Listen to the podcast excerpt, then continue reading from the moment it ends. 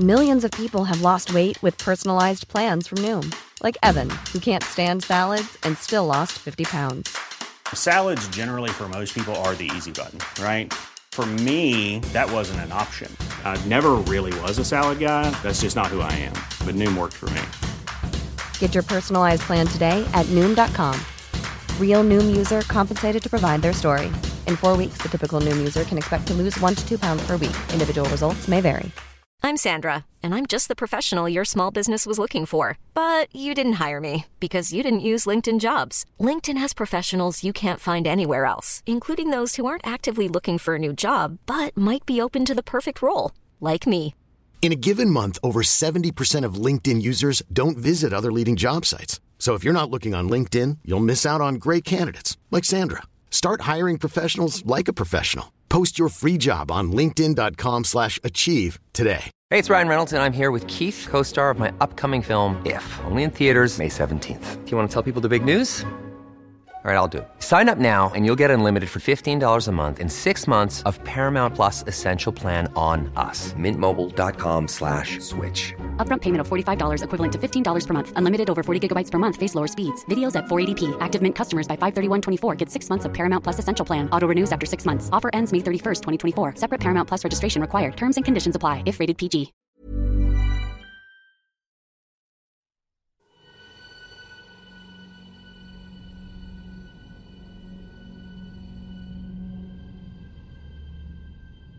تو سال 1919 اعضای حزب کارگرای آلمان برای یه جلسه مخفیانه توی سالن دور هم جمع شده بودن پشت آخرین میز یه مرد جوون نشسته بود و داشت از سخنرانی ها یادداشت برمی داشت برای آدم های اطرافش شبیه یه عضو جدید مشتاق به نظر می رسید که داره حرف های سخنران های پرشور رو که جلوی سالن برای خودشون فصل فروشی می‌کنن رو خط به خط می نویسه. اما اون در حقیقت جاسوس ارتش آلمان بود که برای جمع کردن اطلاعات به خصوص از فردی به نام دیتریش اکرد که یه ضد کمونیست و یه نجات پرست معروف بود فرستاده شده بود. اکرد قبل از جنگ بزرگ یا همون جنگ جهانی اول یه نمایشنامه نویس بود. اما تو ماهای بعد از اون شد یه شخصیت سیاسی خطرناک و سریع. اکرد به غیب باور داشت. در مورد ایدولوژی نجات پرستانش تو سیاست موعظه می‌کرد. حتی شایعاتی پشتش وجود داشتن که می‌گفت اکت منتظر اومدن مسیحه. کسی که از شعارهای خودش دفاع می‌کنه و مردم آلمان رو برای هدفش دور هم جمع می‌کنه. اما بیشتر از اون اکت اعتقاد داشت که به نژادی از موجودات فرازمینی که از راز قدرت بیکران اطلاع دارن در ارتباطه. در کنار گروه کوچیکی از مدیوم ها که معروف بودن به انجمن ویریل اکر در حال کارگزاری یه تکنولوژی بیگانه پیشرفته بود. اونقدر قدرتمند که حزب کارگران آلمان می‌تونست هر رهبری رو که می‌خوان رو به قدرت برسونه. جلسه داره همینطور پیش میره. جاسوس جوون ما هم داره حرفای ضد کمونیست و ضد یهود سخنران ها رو یکی بعد از دیگری میشنوه. حرفایی که با ایده خودشم خیلی نزدیکه. کم کم جاسوس دفترشش رو می‌ذاره کنار. با جدیت شروع می‌کنه به گوش دادن. خیلی زود خودش رو شیفته و درگیر سخنرانی ها می‌بینه. قبل از اینکه متوجه بشه میره روی میز وای میسته و به بقیه میپیونده. اکت حالا داره به حرفهای جاسوس جوان که در مورد پیمان ورسای حرف می‌زنه گوش میده. حرفهای اون سالن رو به شور و هیجان آورده بوده. اون تا به حال همچین اشتیاق و کاریزمایی رو ندیده بود و به سرعت فهمید که این مرد دقیقا همون مسیحیه که منتظرشه. اکرت میره سمت جاسوس جوان و ازش اسمش رو می‌پرسه. مرد خودش اینجوری معرفی می‌کنه. سرجوخ آدولف هیتلر.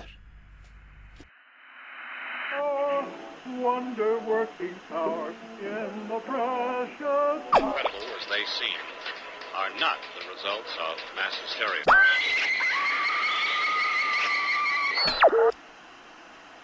فکر کنم بهتره مجوز بکنیم چون الان روی ایستگاه اشتباهی هستید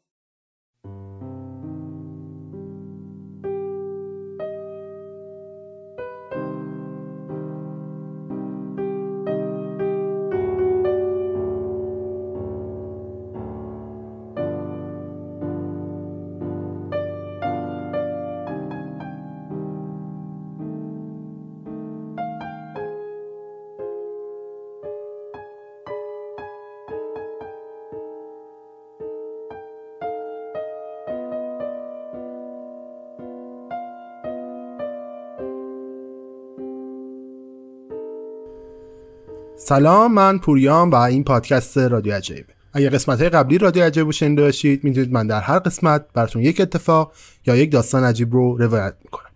اگر هم قسمت های قبلی رادیو عجایب رو نشنیدید پس دست به جنبونید من رو می‌تونید از طریق تمام app های پادگیر چه Spotify باشه چه Google Podcast باشه چه هر جای دیگه بشنوید. یه خواهشی هم که ازتون دارم اینه که اگر امکان داره سوق پیدا کنید به app های دیگه مثل Spotify Google Podcast. اونجا برای شنیدن برای من به مراتب بهتره تا Castbox. و اگر هم دوست دارید رادیو عجایب رو از طریق social هایی که وجود داره دنبال بکنید می‌تونید از لینک هایی که توی توضیحات قرار دادم social رادیو عجایب پیدا بکنید و follow بکنید. همچنین اگه دوست دارید می‌تونید رادیو عجایب به دیگران معرفی کنید که این بزرگترین حمایتی که می‌تونید از رادیو عجایب بکنید. ولی اگر دوست دارید حمایت مالی هم بکنید لینک حامی باش رادیو عجایب در توضیحات هر اپیزود قرار گرفته و شما می‌تونید هر مبلغی رو که دوست دارید برای رادیو عجایب وارد بکنید. زیاد وقتتون نمی‌گیرم و اپیزود اول از انجمن ویریل رو شروع می‌کنم.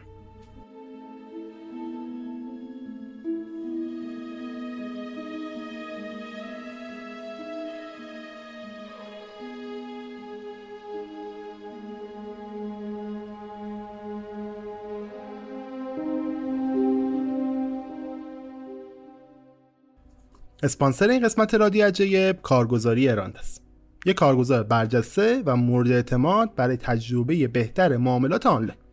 ارانت به عنوان یک کارگزار اروپایی شناخته میشه که با تکیه بر تخصص و تجربه در ارائه خدمات مالی اونم به معاملهگران این امکان رو فراهم کرده تا اونا بتونن به دنیای از معاملات سهامها، ارزها، فلزات گرانبها و حتی کریپتوها پا بذارن.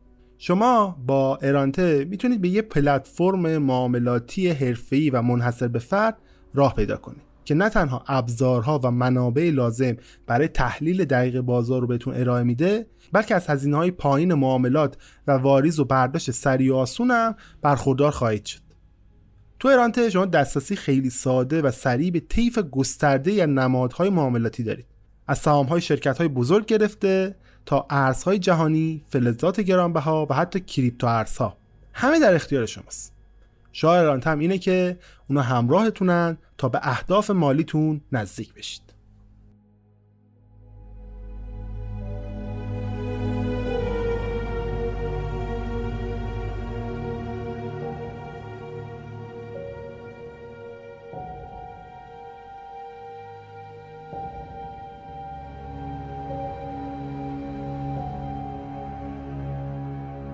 داستان این قسمت ما در خصوص انجمن ویریل. انجمن ویریل یکی از انجمنهای مخفی تاریخ مدرن.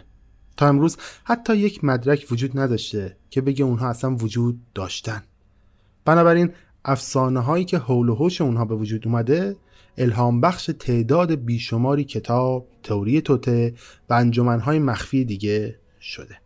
حالا ایده انجمن ویریل از کجا آمده؟ ایده انجمن ویریل از یه رمان علمی تخیلی به نام نسل آینده به نویسندگی ادوارد بولور لیتون گرفته شده که تو سال 1871 هم این کتاب به چاپ رسیده. یعنی قرنها پیش. نویسنده تو این کتاب یه نسلی از سوپر انسان ها رو ترسیم می‌کنه که اغلب به عنوان شخصیت های فرشته‌مانند تصویر میشن و محل زندگیشون هم نزدیک مرکز زمینه. اونها یه تمدن پیشرفته رو به وسیله بهره برداری از قدرت ویریل به وجود آوردن. ویریل یه انرژی نفوذ کننده است که قدرت بی‌انتها داره و نسل سوپر انسان ها هم به ویریلیا نامیده میشه. اونا یاد گرفتن چطور نیروی این انرژی رو به وسیله ذهنشون کنترل بکنن و به وسیله ویریل این توانایی رو پیدا کردن که ها رو بهبود ببخشن شهرها رو به وجود بیارن و کوه ها رو برافراشته بکنن. بر اساس این کتاب ویریلیا منتظری زمان مناسبن. روزی که بتونن روی سطح زمین بیان و بشر رو نابود بکنن و در نهایت امپراتوری زیرزمینیشون رو روی زمین بیارن. وقتی فروش این کتاب تو اواخر قرن 19 شروع شد موفقیت بزرگی را به دست آورد.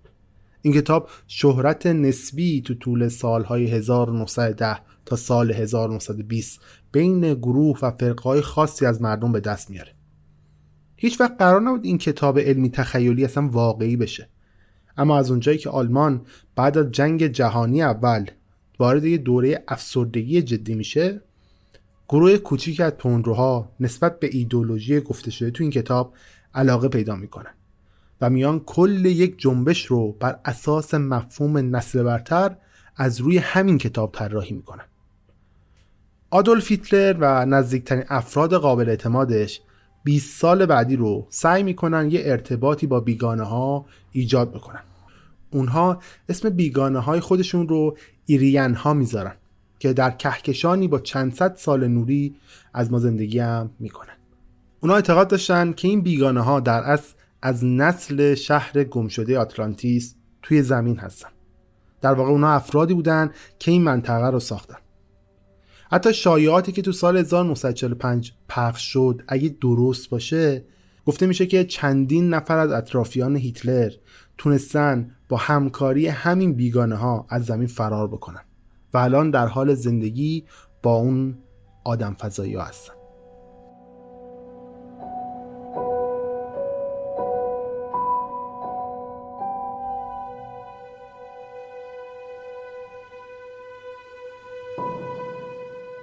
حالا داستان انجمن ویریل از کجا شروع میشه؟ انجمن ویریل نازی ها در واقع با یک زن به نام ماریا اوروسیچ که اهل کرواسی هم بوده شروع میشه. اون یکی از معروف ترین پیشگوهای دنیای مدرن و معتمدترین telepath آدولف هیتلره. ماریا اوروسیچ تو 31 اکتبر تو روز هالووین تو سال 1895 تو شهر زاگر به کروات به دنیا میاد. در کل اطلاعات کمی در مورد این خانم وجود داره چه برسه به دوران کودکیش. اما ظاهرا دوران کودکی نرمالی داشته. مادرش سابینا یه بالرین زیبا بوده که قبل از ملاقات پدر ماریا یعنی تامی اسلو اوروسیچ تو سال 1894 داشته برای آکادمی باله وین اجرا می‌کرده تامی اسلو برای تعطیلات میره وین که سابینا رو می‌بینه و خیلی سریع هر دو عاشق همدیگه میشن. و زودم ازدواج می‌کنه. تامی اسلو اسمش رو به توماس تغییر میده و سابینا هم به همراه اون به زاگرب برمیگرده. یه سال بعد ماریا روسیچ به دنیا میاد. حتی به عنوان یه بچه گفته میشه خیلی زیبا بوده و زیبایی فوق ای داشته. موهای بلند چشمهای درشت و مظلوم و بدنی لاغر. گفته میشه وقتی به سن نوجوانی می‌رسه مورد توجه همه پسرهای زاگرب بوده. اما همونطور که ماریا برای زیباییش خیلی معروف بود برای زیرکیش هم باید احترام قائل بشم. اون ثابت کرده بود که دختر باهوش با استعداد و من به ملیت کرواته. ماریا تو زمان جنگ جهانی اول به سن قانونی رسیده بود. تو اون زمان کرواسی هنوز بخشی از امپراتوری اتریش و مجارستان بود. اما تو نحوه اداره اون کشور هنوز کنترل بیشتر متعلق به امپراتوری اتریش و مجارستان. تو اون زمان یکی از اعضای حکومتی کروات برای تقسیم مساوی قدرت با مجارستان و اتریش از کرواسی حمایت کرده بود. کسی که تو 28 جوان سال 1914 تو شهر ساریاوای بوسنی ارزگوین ترور میشه. ترور اون اعتراضهایی رو به وجود میاره و تو سراسر کرواسی باعث افزایش خشونت علیه سربستان میشه. یک ماه بعد در 28 جولای 1914 وقتی اتریش بر علیه سربستان اعلام جنگ کرد و جنگ جهانی اول شروع شد امپراتور فرانسیس جوزف حمایت کامل ارتش کرواسی رو داشت. ماریا تو اون زمان 19 سال داره. با وجود افتخارش به پدر کرواتش و مادر وینیش آسونه که فکر کنیم افتخار ملی تو همچین خونه بزرگ شده. اما وقتی همه کرواسی حواسش به جنگ بود تمرکز ماریا روی چیز دیگه بود. اون تو سپتامبر سال 1917 دچار تب میشه و در نهایت چند ساعت هم بیهوش میشه. پدر مادرش نگران بودن که نکنه اون به کما رفته. سر اینکه به بیمارستان زنگ بزنن یا نه با هم بحث می‌کنن.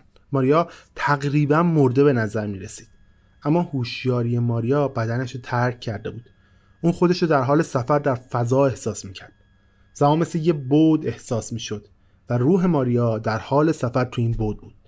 اون می‌دونست که دیگه هوشیاریش روی زمین نیست بلکه تو یه دنیای متافیزیکی داره حرکت می‌کنه. روبروی اون پرتوهای نور خیلی زیادی ظاهر شده بودن. اون نورها با حرکتهایی که شبیه حرکت انسان بودن جلو و عقب می‌رفتن. نورها شروع می‌کنن به صحبت کردن با ماریا. بهش میگن که اونها از نژاد بیگانه هستن. از کهکشانی دور با اونا ارتباط برقرار کردن و هر وقت که حالش بهتر بشه برمیگردن. شروع ارتباط از اینجا بود. ماریا مطمئن نبود که کی اون رو ملاقات کرده و چرا. اما بعد از این اتفاق بود که به دو نتیجه گیری خیلی ساده رسید. اول اینکه انسان ها در این دنیا تنها نیستن. دوم اینکه ملاقات کننده های جهان دیگه می‌خوان ازش برای اهداف مختلف استفاده بکنن. در همین موقع مایل ها دورتر توی شهر باواریانی کوچیک گروهی از افراد مخفیانه دور هم جمع شده بودن و منتظر مردی به نام برن رادولف فندر روزا بودن اونا متعهد بودن که انجمن مخفی رو به وجود بیارن که خودش رو وقف برقراری ارتباط با بیگانه ها بکنه و با استفاده از غیب بتونه قدرت آلمان رو برگردونه. برن به گفته خودش یه اشراف زاده بود و به عنوان فردی خودمحور و خودخواه هم شناخته می‌شد. اگرچه واقعیت اینطوری نبود اون در واقع پسر یک کارمند قطار بود و تو نوامبر سال 1875 خارج از شهر درستن هم به دنیا آمده بود. ولی در حین بزرگ شدن ثابت کرده بود آدمی با روحیه بیقرار و کنجکاوه و آرزو داره از محدوده خونه دوران کودکیش فرار بکنه. قلب بیروهش اونو به سمت شغل ملوان بازرگان تو جوونی سوق میده کمی قبل از تمام شدن قرن ده سال آینده رو اون تو قاهره، قسطنطنیه و سایر نقاط امپراتوری عثمانی سپری می‌کنه. اونجا بود که اون عاشق و شیفته عرفان صوفی میشه و مطالعه در مورد علوم غیب رو به طور جدی شروع می‌کنه. تو سال 1913 هم تصمیم می‌گیره دوباره به آلمان برگرده. تو آلمان هم به سرعت به خاطر عقاید غیبی و افراتیش معروف میشه. حالا شاید بپرسین که چرا انقدر در مورد غیبگویی و مدیوم ها و ارتباط با بیگانا داریم حرف می‌زنیم تو اون دوران توی آلمان و تو اروپا؟ ببینید واقعیت اینه که تو ابتدای قرن بیستم شیفتگی به علوم غریبه تو اروپا شایع شده تو سال 1917 یه انجمن شناس میاد توضیح میده که مذهب و علم مدرن توی انجمن غربی به سمت منطقگرایی برده شده بوده و باعث شده بوده که ناامیدی از زندگی هم ایجاد بشه. بعد اون میاد توضیح میده که یه شیادی به اسم علوم غریبه تو اون سالا سر باز می‌زنه تا مردم رو بتونه از این ناامیدی رها بکنه. مدیوم ها یا واسطه هایی مثل ماریا و برن هم در واقع زرق و برق این دنیای کسل کننده بودن. مردم چون نمی‌تونستن به خودشون کمکی بکنن می‌رفتن سراغ مدیوم ها یا واسطه ها. خیلی از مدیوم ها و واسطه ها هم تو اوایل قرن بیستم به شهرت می‌رسن. همین برن ما اکثر اوقات تو مرکز جشن ها بود. هر جا که می‌رفت مردم میشناختنش. البته وقتی زمان میگذره بیشتر این پدیده های روحی یا ذهنی ارزششون از دست میدن و دیگه واقعا کلاهبرداری تلقی میشن. اما یه مدیوم بود که هنوز رسما جایگاهشو از دست نداده بود. زنی که خیلی زود دست راست برند رودولف شد. یعنی ماریا اوروسیچ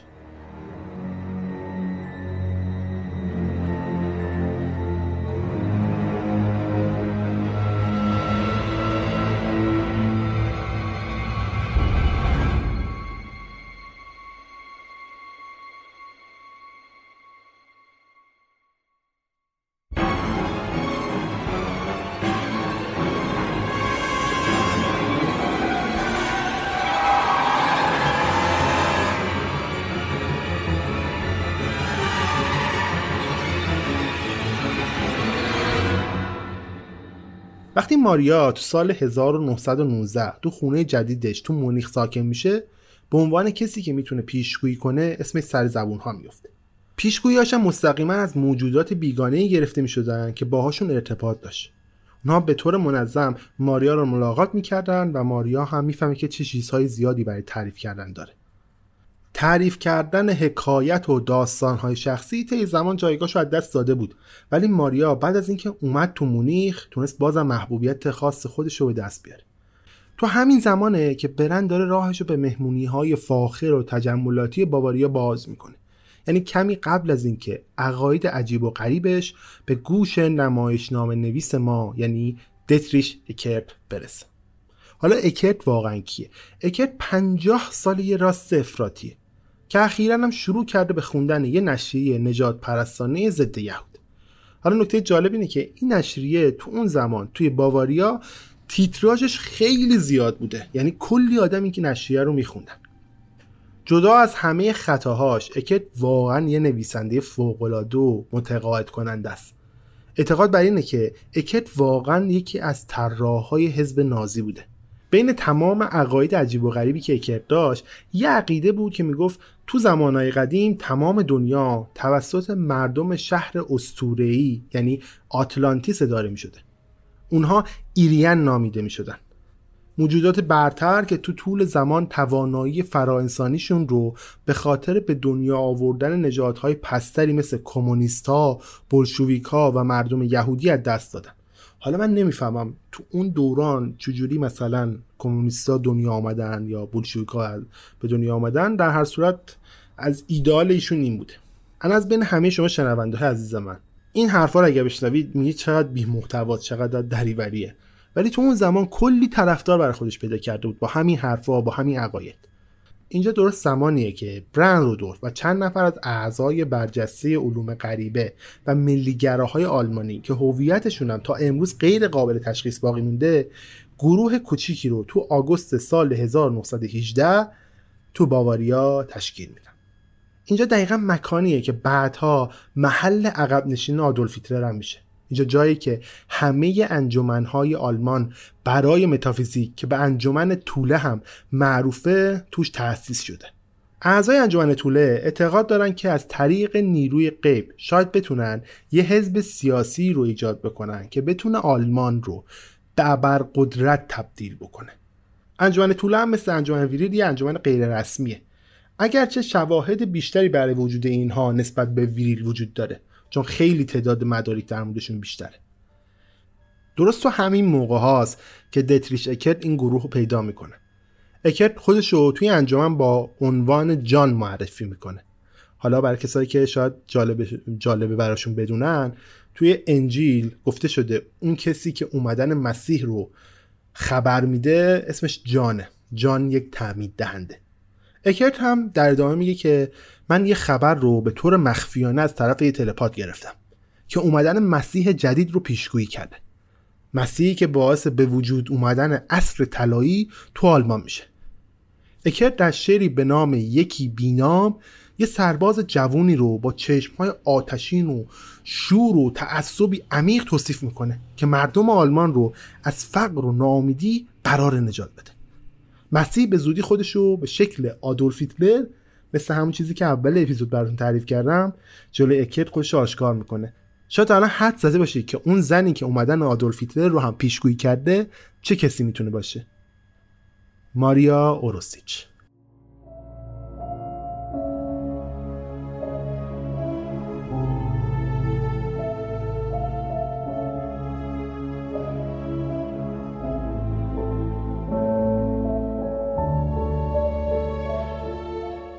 اگر یادتون باشه گفتم دیگه ماریا اوروسیچ تو سال 1917 تب می‌کنه.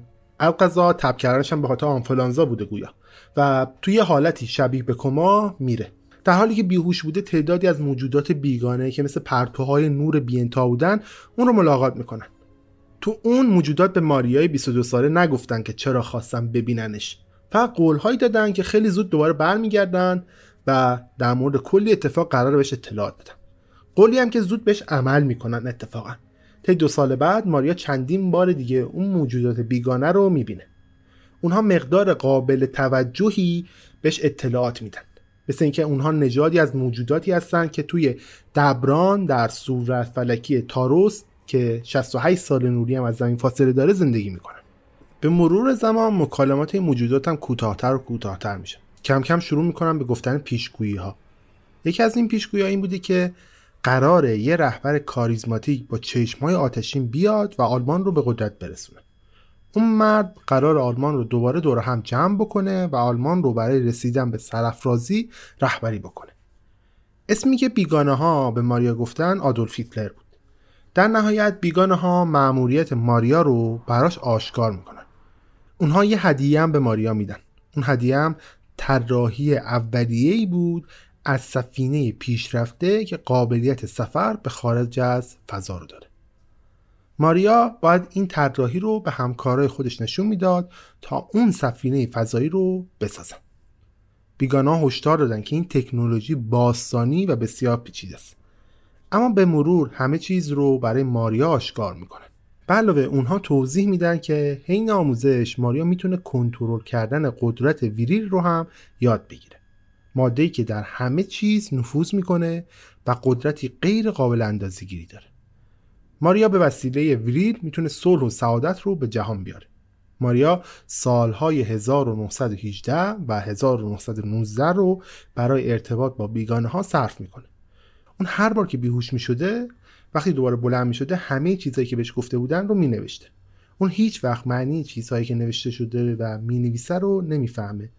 اما همیشه از همه حرفا یادداشت برداری می‌کرده خوشبختانه ماریا می‌دونست که پدرش تا حدی در مورد مکانیک و مهندسی اطلاعات داره. در نتیجه برای رمزگشایی کردن یه بخش از نوشته خودش رو به پدرش میده و ازش کمک می‌گیره. پدرش هم می‌تونه بعضی از قسمت های مکانیکیشو متوجه بشه. اما اعتراف می‌کنه که فهمیدن تکنولوژی اون آدم فضایی به خاطر ساختار پیشرفتش بسیار سخت به علاوه نوشته ماریا نه به زبان کرواسی بوده نه آلمانی نه به هیچ زبان دیگه‌ای که اون متوجه بشه. پدرش دست نوشتهاش رو با چندین کتاب مقایسه می‌کنه و بالاخره یه خط رو پیدا می‌کنه که به نوشته های ماریا خیلی شباهت داره. پدر ماریا یه عکس خاکستری از یه علامت کوچیک حک شده روی سنگ و به ماریا نشون میده. این خط با زبونی که ماریا همه متنهاشو نوشته همخونی داره. حالا اون خطه چی بوده؟ خط سومری باستانی. پدرش به ماریا میگه که این زبون برای سه هزار سالی که از بین رفته. همینطور که ماریا با بیگانه ها ارتباط برقرار می‌کرد روشن شد که اونها خیلی بیشتر از اون چیزی که فکر می‌کردن در مورد زمین اطلاعات دارن. ماریا مطمئن بود که تو زمان مقرر قرار همه چیز برای اون آشکار بشه.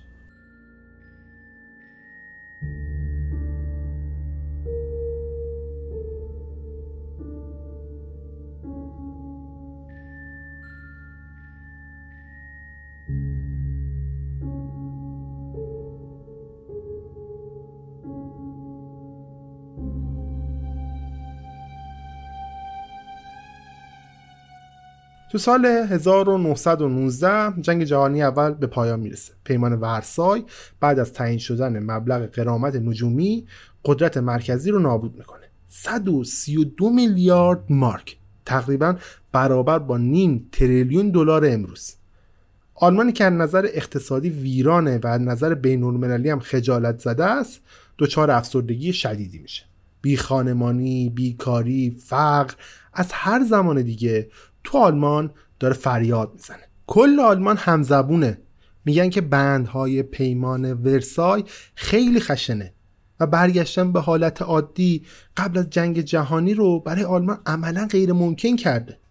در حالی که ناکامی همه جای آلمان رو گرفته جنبش وطن پرست های آلمانی شروع می‌کنه به فعالیت کردن و به سرعت هم توجه زیادی رو تو شهرهای بزرگ آلمان مثل مونیخ و برلین به دست میاره. جنبش وطن ها از آلمان متحد حمایت می‌کنن و قول داده بودند که آلمان رو از زیر بار قرض و بدهی نجات بدن و قدرت قبلی آلمان رو دوباره بهش برگردونن. اینها برای ماریا روسیچ خیلی خوشحال کننده بود. ماریا تو سال 1919 به مونیخ نقل مکان می‌کنه تا بتونه بهتر در فعالیت های وطن پرستانه آلمانیش شرکت بکنه. ماریا مشتاق بود که زمان و انرژیشو وقت این کار بکنه. اون به آلمان و سیاست های جنبش وطن پرستانه اعتقاد کامل داره. بیگانه هایی هم که ماریا باشون در ارتباطن می‌خواستن که ماریا اونجا باشه تا کمک کنه دنیایی بهتر ساخته بشه. و مهمتر از اون ماریا به دنبال فردی به نام آدولف بود که بتونه به تکنولوژی پیشرفتی بیگانه ها اعتماد کنه و آلمان رو از ویرانگی نجات بده. تو همین زمان است که ماریا شروع می‌کنه مدیوم های دیگه که هم سن و سال خودش هستن رو ملاقات کردن. بین اینا یه زنی بوده به نام تروتا ایبولوم اطلاعات کمی هم در مورد این زن وجود داره. به جز این واقعیت که ماریا و این زن خیلی زود فهمیدن که هر دوتاشون با یه بیگانه مشترک ملاقات کردن. اون زنم دقیقا مثل ماریا دستورالعمل کنترل و استفاده از قدرت ویری رو داره. تا به مردم آلمان کمک بکنه. هر دو خیلی زود با هم دوست میشن و اطلاعاتی که از ارتباطشون به دست میارن و با هم شریک میشن. هر دو به طور منظمتری شروع به برقراری ارتباط با بیگانه ها می‌کنن. اونا متوجه میشن که بیگانه ها دارن اطلاعات خیلی زیادی رو برای هر کدوم از اونها به صورت جداگانه ارسال می‌کنن. اونها متوجه میشن که برای دریافت این اطلاعات هم باز به کمک احتیاج دارن. اینجاست که باز بیگانه ها با سه زن مدیوم دیگه هم ارتباط برقرار می‌کنن. نکته مشترک بین همه این زنها اینه که همسن و سالن تو مونیخ زندگی می‌کنن و همه اونها هدف مشترکی دارن. هدف مشترکشون چیه؟ با بیگانه های دبران ارتباط برقرار بکنن و هر کدوم اطلاعاتی بگیرن تا آلمان رو بتونه به قدرت برسونه. این پنج زن خیلی زود انجمن ویریل رو راه اندازی می‌کنن. دلیل این نامگذاری هم منبع انرژی قدرتمندی بود که اونا داشتن تلاش می‌کردن که تحت کنترل خودشون بگیرن. اما یه مشکل اساسی این وسط وجود داره. فکر می‌کنی مشکل اساسی چیه؟ شاید شما و من کلی اطلاعات از موجودات بیگانه گرفته باشیم ولی واقعا همه اطلاعات در این دنیا بیفاید است. مگر اینکه اونها بتونن این اطلاعات رو به دست مردی بدن که به اندازه کافی قدرتمنده که بتونه تمام اون اطلاعات رو به کار بگیره و تبدیلش بکنه به واقعیت. تو همین حاله که تو دوازدهم سپتامبر سال 1919 تو یه جای دیگه تو باواریا دتریش اکر تو جلسه زیرزمینی حزب کارگران آلمان شرکت کرده. درست یه هفته بعد از اینکه انجمن توله تأسیس شده. حزب کارگران آلمان یه گروه سیاسی افراطی کوچیکه که هدفش با جنبش گروه وطن پرستای آلمان اصلا یکسان نیست و حتی گروه جنبش وطن پرستای آلمان رو خیلی محافظه کاران نمی‌دونن اونها همچنین فکر می‌کنن که جنبش وطن پرست زیادی با مردم یهود دلسوزانه داره رفتار می‌کنه. حزب کارگرای آلمان مردم یهود رو به خاطر مشکلات اقتصادی و اجتماعی آلمان دارن سرزنش می‌کنن. اگرچه ادعاهای اونها ممکن بود کاملا بیاساس باشه. تو اون زمان حزب کارگرای آلمان به عنوان یک گروه حاشیه‌ای تون رو دیده می‌شد که تونسته بود سر و صدای زیادی هم بکنه. اما برای معرفی یک کاندیدای سیاسی عملا تو تقلا بودن و نمی‌تونستن یه کاندیدای سیاسی خوب پیدا بکنن. عموم مردم هم باشون مشکل داشتن چون شعاراشون نفرت انگیز بود و این وسط یه خطای بزرگ رو داشت همه چیز. به اونها نشون می‌داد. دتریش اکرد این حزب تشکیل داده بود تا ازش به عنوان دستگاهی برای رخنه کردن ایده های انجمن توله تو جامعه استفاده بکنه. اکرد فهمیده بود که چرا حزبش رو جدی نمی‌گیرن. اون می‌دونست یه راه ساده برای تغییر این وضعیت وجود داره. اونم اینه که اون نیاز به یه رهبر کاریزماتیک داره تا بشه چهره این جنبش. و در اون شب تو ماه مارس اکرد قرار بود اون مرد رو پیدا بکنه. یه سرباز جوون در سالن که پریده روی میز و داره سخنرانی با شور و هیجان ضد یهود و ضد کمونیست خودش رو ارائه میده. به گوش اکرد شبیه موسیقی این حرفا. با هر عبارت علیه مردم یهود اعتماد بیشتری تو اکرد شکل می‌گیره. مرد روی میز مسیح اکرد شده بود. بعد از جلسه دتیش اکرد و آدولف هیتلر یه رابطه دوستی رو به وجود میارن و تا آخرین روزهای عمرشون هم پابرجا باقی میمونه این رابطه. مکر اون شب وقتی داشت سالن ترک می‌کرد مطمئن شده بود مردی که قرار چهره آلمان رو برای همیشه تغییر بده رو ملاقات کرده اما این وسط یه مشکل اساسی وجود داشت. اکرت و بقیه افراد انجمن توله می‌دونستن که حتی اگه اونها بتونن حزب سیاسیشون رو به قدری رشد بدن که از دولت آلمان هم جلو بزنه بازم نیازمند به سلاحن تا بتونن هیتلر رو در قدرت نگه دارن Ryan Reynolds here from Mint Mobile. With the price of just about everything going up during inflation, we thought we'd bring our prices down. So to help us, we brought in a reverse auctioneer, which is apparently a thing. Mint Mobile unlimited premium wireless. Ready to get 30, 30, bit to get 30, bit to get 20, 20, 20, bit to get 20, 20, bit to get 15, 15, 15, 15 just 15 bucks a month. So, Give it a try at mintmobile.com slash switch. $45 upfront for three months plus taxes and fees. Promo rate for new customers for limited time. Unlimited more than 40 gigabytes per month. Slows. Full terms at mintmobile.com. Hiring for your small business? If you're not looking for professionals on LinkedIn, you're looking in the wrong place. That's like looking for your car keys in a fish tank. LinkedIn helps you hire professionals you can't find anywhere else, even those who aren't actively searching for a new job but might be open to the perfect role. In a given month, over 70% of LinkedIn users don't even visit other leading job sites. So start looking in the right place. With LinkedIn, you can hire professionals like a professional. Post your free job on linkedin.com slash achieve today.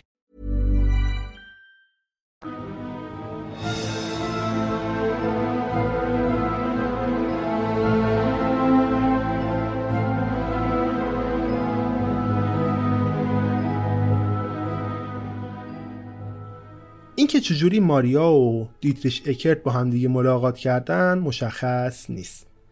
اما تو سال 1919 ماریا به عنوان یه مدیوم مورد اعتماد و حامی پرشور جنبش وطن پرستا به معروفیت عمومی رسیده بوده.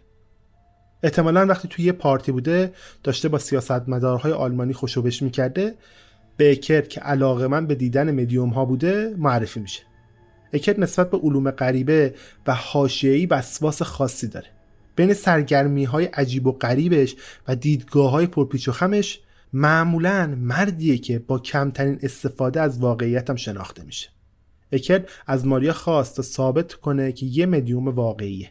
ماریا همونقدر که زیبا بود بخشنده و رعوف بود. می‌خواست اکرت رو راضی نگه داره. ماریا به اکرت میگه که یه نژاد بیگانه از اومدن یه رهبر به نام آدولف هیتلر خبر میده. قلب اکرت برای یه لحظه وای میسه. همین چند روز پیش بود که آدولف هیتلر رو دیده بود.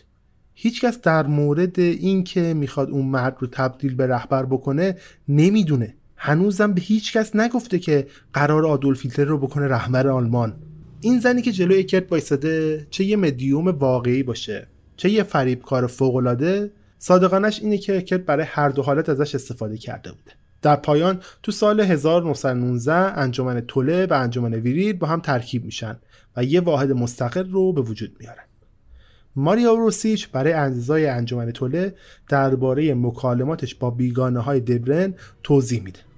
اکرت و بقیه همگوریاش هم می‌دونستن که ماریا دقیقا کلید دسترسی به قدرت ویریله. ماده که بسیار قدرتمنده که هیچ سلاح زمینی نمی‌تونه باهاش مقابله بکنه. این تنها راهی بود که می‌تونستن هیتلر یا هر رهبر دیگه ای که می‌خوان رو به قدرت برسونن و حتی تو قدرت هم نگه دارن.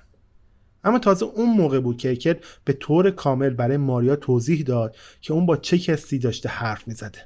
اکر رمانش رو به ماریا معرفی می‌کنه. نسل آینده.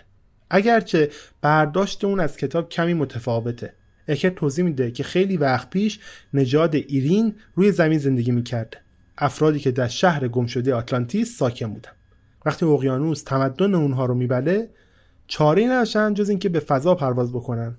از اونجا بوده که اونها تبدیل به مسافرانی میشن که تو سیاره هایی تو دورترین کهکشان ها به زندگیشون ادامه میدن. قبل از اینکه به سیاره های دیگه برن دانش لازم رو برای زندگی تو اونجا جمع می‌کنن.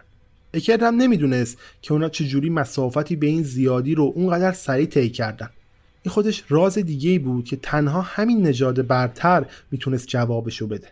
در نهایت کتابخونه دانش ایرین ها اونقدر وسیع میشه که از نظر تکنولوژی تبدیل به پیشرفته ترین موجودات دنیا میشن. به معنی واقعی نژاد مسلط. نژاد ایرین بالاخره در سیاره دبرن مستقل میشه. سیاره که در کهکشان تاروس که 68 سال نوری هم از زمین فاصله داره. از طرف دیگه چون ایرین ها قبلا روی زمین زندگی کرده بودن خیلی از افراد نسل اونها هنوز روی زمین بودن قافل از اینکه به ژنتیک برتری تعلق دارن. کار اونها هم این بود که از نژاد ایرین محافظت بکنن تا روزی که بقیه ایرین ها از دبرن به زمین بیان و بچه رو با خودشون ببرن. اکرد اعتقاد داشت که هر کسی که بتونه به انرژی ویریل مسلط بشه به نژاد برتر متعلقه. و این وظیفه انجمن ویریله که مطمئن بشه افراد حزب کارگران آلمان کنترل روی ویریل رو یاد می‌گیرن و جاشون رو بین نژاد مسلط باز می‌کنن. در همین حال اکرت هم اطمینان رو به بقیه میده که وقتی Aryan ها برگردن با یه هولوکاست زمین رو از افرادی که بی‌ارزش هستن پاک می‌کنه. حالا نقش انجمن ویریل توی انجمن جدید چیه؟ انجمن ویریل تبدیل میشه به مهندسین شخصی حزب نازی. حزب نازی تو سال 1920 تأسیس میشه و اعتقاد بر اینه که دیتریش اکر یکی از طراحان اصلی این جنبش بوده و ایدولوژی های پیچیدش رو با شعارها و مکتب نازی یکسان کرده. به نظر می‌رسه که حزب نازی قرار بوده بشه وسیله‌ای برای انجمن توله تا بتونه ایدئولوژیش رو به سیاست و جامعه اصلی هم تحمیل بکنه. تحت کنترل و راهنمایی انجمن توله ماریا و مدیوم هاش به طور منظمتری با آدم فضایی ها ارتباط برقرار می‌کنن یا همون بیگانه ها و دستورالعمل های ساخت تکنولوژی های باستانی بیگانه هم مثل سفینه پرنده رو براش میفرستن. اکثر چیزهایی که بهشون گفته می‌شد سومری باستانی بود. زبان زمینی که وقتی بیگانه ها حدود سه هزار سال پیش توی سیاره زندگی می‌کردن با اون زبان با همدیگه حرف می‌زدن. اما خوشبختانه شروع به دادن اطلاعات به زبان آلمانی می‌کنن و در نتیجه نازی ها می‌تونستن یک کپی خانا از تمام اطلاعاتی که این بیگانه ها بهشون میدن به دست بیارن. همچنین ماریا مدام عدد 33 ممیز 33 رو می‌دید. اگرچه اول نمی‌فهمید که این معنی خاصی داره یا نه اصلا معنیش چی میشه اما یه مقدار که گذشت متوجهش میشه. از غذا این 33 ممیز 33 جواب سوال اکرت هم بود. گفتم دیگه اون نمی‌دونست که چه جوری ایرین ها یعنی همون ساکنین آتلانتیس تونستن بین کهکشان ها با سرعت زیاد پرواز بکنن. ماریا توضیح میده که یه خط فضا زمان در درجه 33 ممیز 33 روی زمین یا اطراف اون وجود داره. اونجا نازی ها می‌تونستن یه دروازه ستاره ای پیدا بکنن و این بهشون اجازه میده که وارد کهکشان های دیگه بشن. فقط اینجا یه سوال دیگه ایجاد میشه. اونم اینه که معلوم نیست که این 33 ممیز 33 درجه ارز جغرافیایی یا طول جغرافیایی. از اون طرف ماریا نسبت به جزئیات اصلا نگرانی نداشت. و از طرف دیگه انجمن طول هم خیلی ذوق زده بود. قرار بود یه سفینه فضایی بسازم. برن رودلفی که من اول داستان معرفی کردم جزو اولین نفراتی بود که نظر مالی به کمک انجمن اومد. با این دید که می‌تونست جزو اولین نفراتی باشه که تو فضا سفر می‌کنه. اکرت هم به همون اندازه خوشحال بود اگرچه انگیزه اون بیشتر شیطانی بود. در آخر تو روز چهارشنبه 17 دسامبر سال 1919 ماریا انجمن ویریل و اعضای انجمن توله مردی به نام دکتر وینفر آتو شومن رو ملاقات می‌کنه کسی که متقاعد شده بود که می‌تونه برای ساختن سفینه فضایی کمک کنه. اعضای دیگه انجمن توله هم هزینه این پروژه رو پرداخت می‌کنه افرادی که به نظر ثروتمند می‌رسیدن. اگرچه هویتشون تا امروز پنهان باقی مونده. همینطور که هیتلر مشغول نوشتن نبرد من بود شومن و اعضای انجمن ویریل مشغول ساختن سفینه شدن. سه سال طول می‌کشه. اما تو مارچ سال 1922 مدل اولیه ماشین پرواز ماریا به نام ماشین پرواز پس از مرگ برای آزمایش آماده میشه. تو 23 مارچ سال 1922 ماریا و بقیه اعضای انجمن ویریل توی مکان مخفی تو باواریا. جایی که ماشین پرواز پس از مرگ آماده پرواز شده بود دور هم جمع میشن. خیلی زود دیترش اکرت و بقیه همکاراش هم سر می‌رسن. خوشحال مثل بچه هایی که تو صبح کریسمس اومدن و هدیه های کریسمسشون رو می‌گیرن. تو سه سال گذشته حزب توله خیلی زحمت کشیده. از یه طرف حزب نازی رو تأسیس کرده و از طرف دیگه خود اکرت خودش رو وقف آدولف هیتلر کرده. براش طرفدار جمع کرده تو مرکز توجه قرارش داده و به عنوان یه شخصیت سیاسی برحق اومده و نشونش داده. و از وقتی که مردم آلمان شروع به جمع شدن رول رهبری می‌کنن که اکرت برای اونها در نظر گرفته شروع می‌کنه به هزینه کردن برای پروژه انجمن ویری تکنولوژی که می‌تونه جایگاه هیتلر رو به عنوان رهبر دنیا محکم بکنه. اکر و بقیه اعضای انجمن توله از بزرگی و هیبت سفینه دایره شکل تعجب می‌کنن یه شی زیبا و درخشان که در واقع یه ماشین پرنده بوده. اکر تا اون زمان چیزی شبیه اون ندیده بود. هر کدوم از اعضای انجمن توله میرن داخل سفینه و سر جاشون توی سفینه میشینن و منتظر میشن تا آزمایش شروع بشه. دکتر شومن میاد و ماشین رو به حرکت میاندازه. سفینه شروع می‌کنه به چرخیدن. چرخشش خیلی سریع میشه و سفینه کمی از روی زمین بلند میشه. چشمای اکر پر اشک میشه. وقتی می‌بینه که چطوری این سفینه برای جنگیدن داره روی زمین بلند میشه. اما یه دفعه ماجرا عوض میشه. سفینه اونقدر سریع در حال چرخیدن بود که یه دفعه آتیش می‌گیره. اکت ولی اونقدر شرمنده و خجالت زده نبود که بخواد شومن رو به خاطر شکستش سرزنش بکنه. اکر به ماریا یا دستور عملهایی که بهشون گفته شده بود اصلا شکی نداشت. معتقد بود که این اشتباه انسانیه. انجمن توله از این شکست مفتزهانه خیلی خشمگین بود. اما اکرد برخلاف ناامیدیش هنوز به این پروژه ایمان داشت. موافقت کرد که بازم هزینه های آزمایش های آینده رو بده. اما تهدید کرد که بهتر این آزمایش موفق باشه. ماریا و دکتر شومن هفته های بعدی رو سعی کردن روی این کار بکنن که چرا همه این چیزها اشتباه پیش رفته اونها دستورالعمل هایی که به ماریا گفته شده بود رو دقیقا اجرا کرده بودن.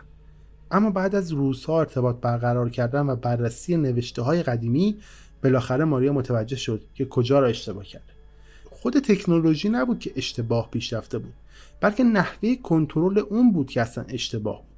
اینجا بود که ماریا فهمید که اگه بخواد سفینه رو به حرکت در بیاره باید خودشون رو هدایت بکنه. این سفینه نمی‌تونست به وسیله مکانیزمی که ساخته انسان باشه هدایت بشه. ماریا می‌تونست از طریق تلپاتی سفینه رو کنترل بکنه. اون می‌تونست به سفینه بگه که چیکار بکنه و سفینه هم اطاعت بکنه. دو سال طول می‌کشه تا مدل اولیه بعدی ساخته بشه. دومین آزمایش برای ژانویه سال 1924 تنظیم میشه.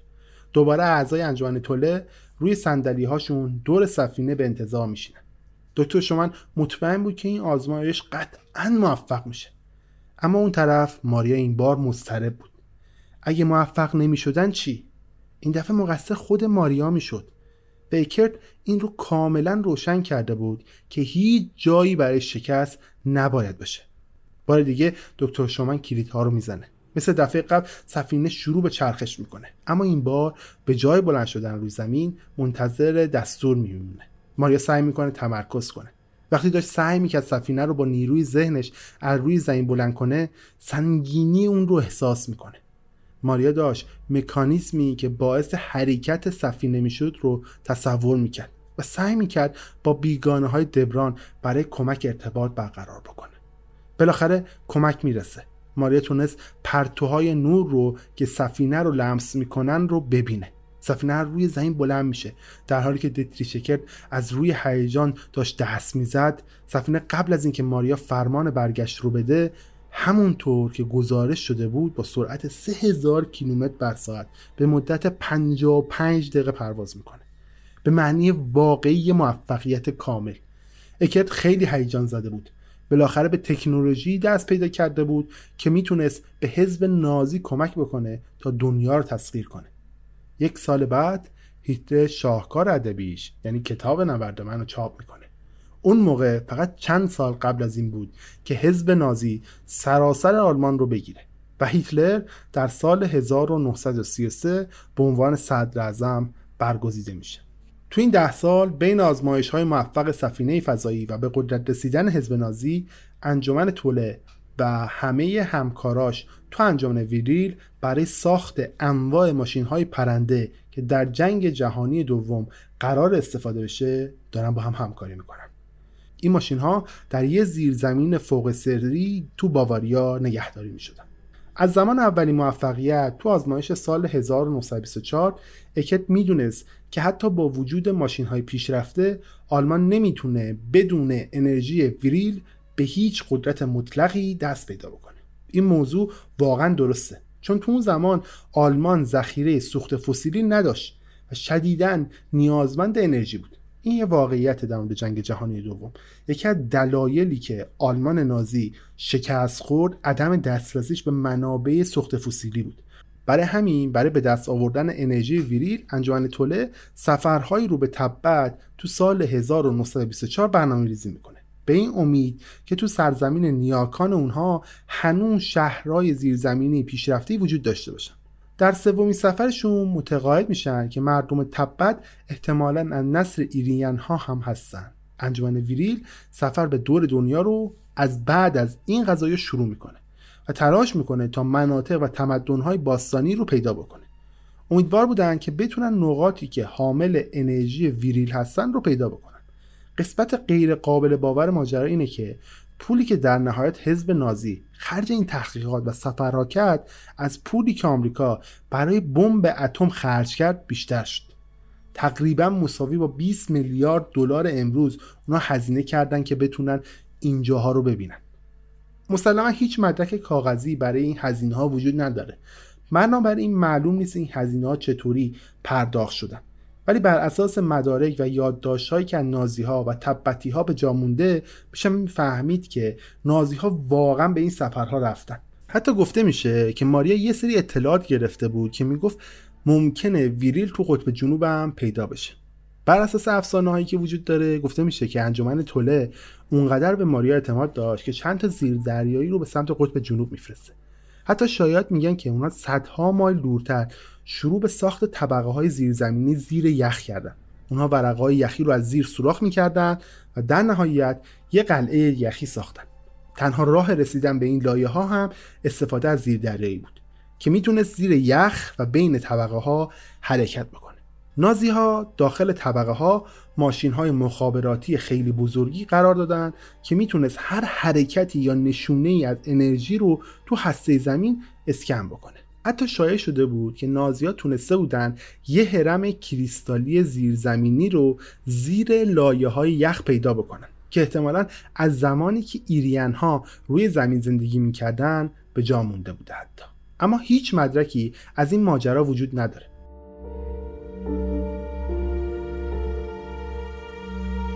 اما وقتی که نازی ها به قدرت می‌رسن ماریا یه خبر دردسرساز از یکی از دوستان بیگانش می‌گیره. اون به ماریا این اخطار رو میده که تو حق نداری هیچ کدوم از فناوری هایی که ما در اختیارت گذاشتیم رو برای جنگ استفاده بکنی. در عوض کسی که قراره از این وسایل استفاده کنه اونایی که به ویریل واقعا ایمان دارن. و قرارم نیست برای جنگ ازشون استفاده بکنن بلکه باید با اون وسایل آماده ترک سیاره زمین بشن و به سیاره این ویریل ها منتقل بشن. اونها قرار به وسیله این سفینه در فضا سفر بکنن و وارد دروازه ستاره بشن. اونها باید تا سال 2022 توی اون سیاره زندگی بکنن و بعد برای آوردن صلح به زمین برگردن. اول ماریا از قبول این پیام خودداری می‌کنه. ماریا زندگیشو به انجمن توله کرده بود. حالا چطور می‌تونست اونا رو ترک بکنه؟ تمام رشته که آماده کردن باید پنبه می‌کردن. اما توی قلبش می‌دونست که حق با اون دوست فضاییشه. انجمن توله با تاثیراتی که از هیتلر گرفته بود سیاهتر شده بود. علمی که تا دیروز انجمن رو دور هم جمع کرده بود داشت جاشو به مراسم های عجیب و غریب و شیطان پرستانه می‌داد. داستان از اونجا هم شروع شد که تو 26 دسامبر سال 1923 دتریش اکرت ما هم بر اثر حمله قلبی میمیره. مردی که ماریا رو به زمین بازی آورده بود. حالا از بین رفته و همینطور ایدولوژی هاش خیلی زود از یادها میره. بدون اکرتی که انجمن توله رو بر اساس ارتباط کیهانی حفظ بکنه به مرور یکی از سیاهترین و پیچیده ترین افراد نازی به نام هینریش هیملر به صحنه میاد. هیملر تو سال 1923 تو سن 23 سالگی به حزب نازی میپیونده و خیلی سریع هم ارتقا پیدا می‌کنه. در نهایت تبدیل میشه به یکی از نزدیکترین افراد هیتلر. هیملر برای انجام مراسم های مربوط به علوم غریبه یه مکان اخفی رو به انجمن توله معرفی می‌کنه. یه قلعه بازسازی شده از قرن 16 هم که تبدیل به موزه ویریل هم شده بود. خود هیملر مالک و گرداننده اون موزه بود. حتی خود هیملر هم به ویریل معتقد بود. قلعه قرار بود اعضای اس اس رو به عنوان سمبل افتخار آلمان تحت تاثیر قرار بده. اما در برج شمالی قلعه یه اتفاق بدتر در جریان بود. گفته میشه اینجا جاییه که انجمن توله به آرومی تغییر می‌کنه و به باورهای شیطانی رو میاره. وقتی که آلمان وارد جنگ جهانی دوم میشه اونا از زندانی ها برای انجام آزمایش هاشون که میشه گفت عجیب ترین آزمایش ها بودن استفاده می‌کنه. هیملر زندانی ها رو توی سرمای شب در زندان هاشون رها می‌کرد و اجازه می‌داد تا سرحد مرگ یخ بزنن. بعد کارگرهای جنسی رو وارد برج می‌کنه تا روی زندانی ها دراز بکشن. و سعی کنن تا با گرمای بدنشون زندانی های سرمازده رو به زندگی برگردونن. اگه این کار جواب می‌داد زندانی مجبور می‌شد با کارگر جنسی هم رابطه برقرار بکنه. هیملر باور داشت که رابطه جنسی نیروی جادویی قدرتمندی داره. اونقدر جادویی که می‌تونه انرژی ویریل رو آزاد بکنه. ولی نصف آزمودنی ها در اثر سرما میمردن. و نصف دیگه نتونستن انرژی ویریل رو آزاد بکنن.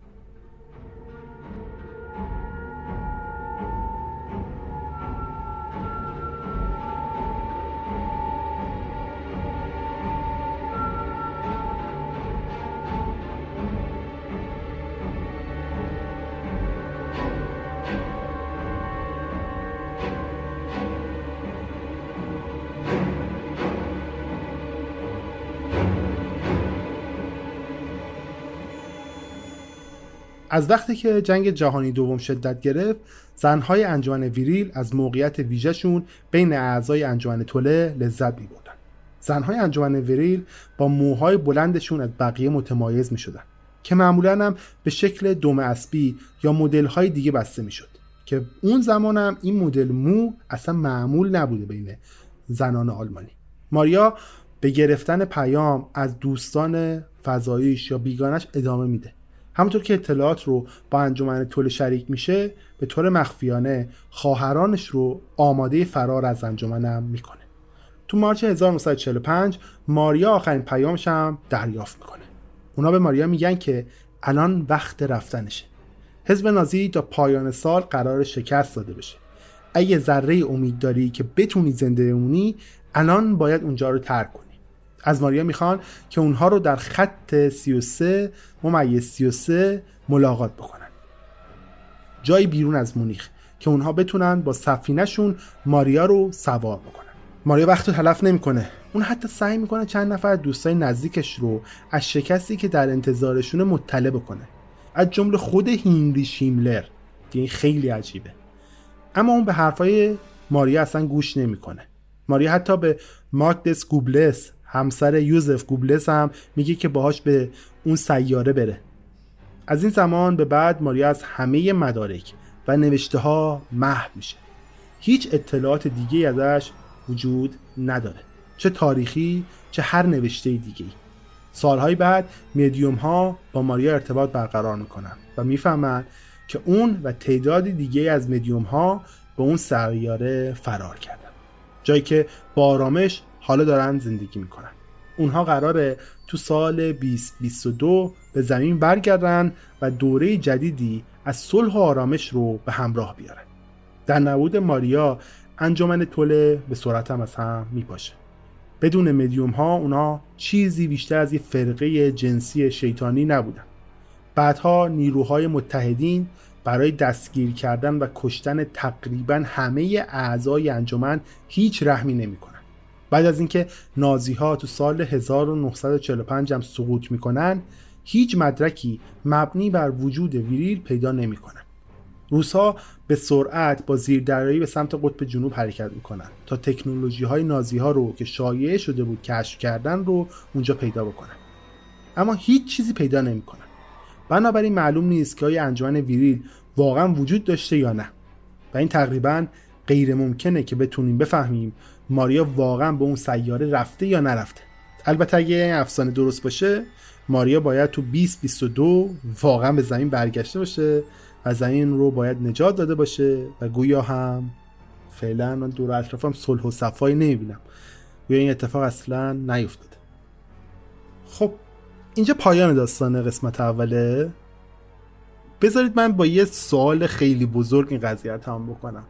اگر از اول تا الان شنیده باشید خیلی داستان براتون باورپذیر نباید باشه. اون دسته هم که باور می‌کنید خیلی دوستان کامنت بذارید بگید چرا مثلا این داستان رو باور می‌کنید. خب سوال اساسی من اینه که چند درصد این داستان رو فکر می‌کنید واقعی بوده؟ چقدرش امکان داره که فقط تئوری باشه و ماحصل قرار گرفتن مثلا 100 تئوری کنار هم و شکل گرفتن یه داستان کلی مثل این باشه؟ چون من توی این داستانی که براتون روایت کردم سعی کردم هیچ منبع و مدرک مستقل رو اسم نبرم. فقط یک داستان ابتدا تا انتهایی رو گفتم از شکلگیری یه انجمن و پایان یک انجمن. حالا دوست دارم از نظر شما بشنوم که چقدر امکان داره که این حرفهایی که من زدم واقعی باشه. تا قسمت بعدی بیاد و بشنوید که واقعا چقدر از حرفهای من واقعی بوده و شاید اونجا یه واقعی های زیادی تو ذهنتون شکل بگیره بگید چجوری ممکنه.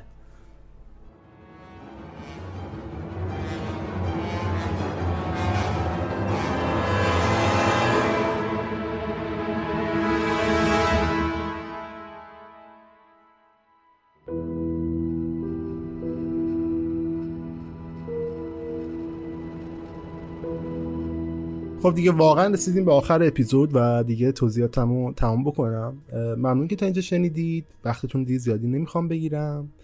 اپیزود بعدی دو هفته دیگه منتشر میشه. دو هفته دیگه هم داستان انجان ویری رو خواهیم داشت و یه مقدار در موردشون بیشتر با مدرک و سند حرف خواهیم زد و بهتون میگم که چقدر احتمال داره اصلا این انجمن واقعی باشه چقدر داستان ها پشتشه و اصلا چرا همچین تئوری های در ساخته شده.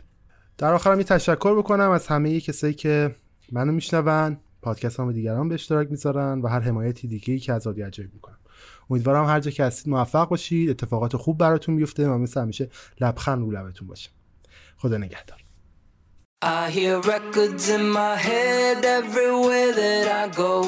I've got records in my head spinning out of control. They go round and around and again, round and around and again, round and around and oh yeah,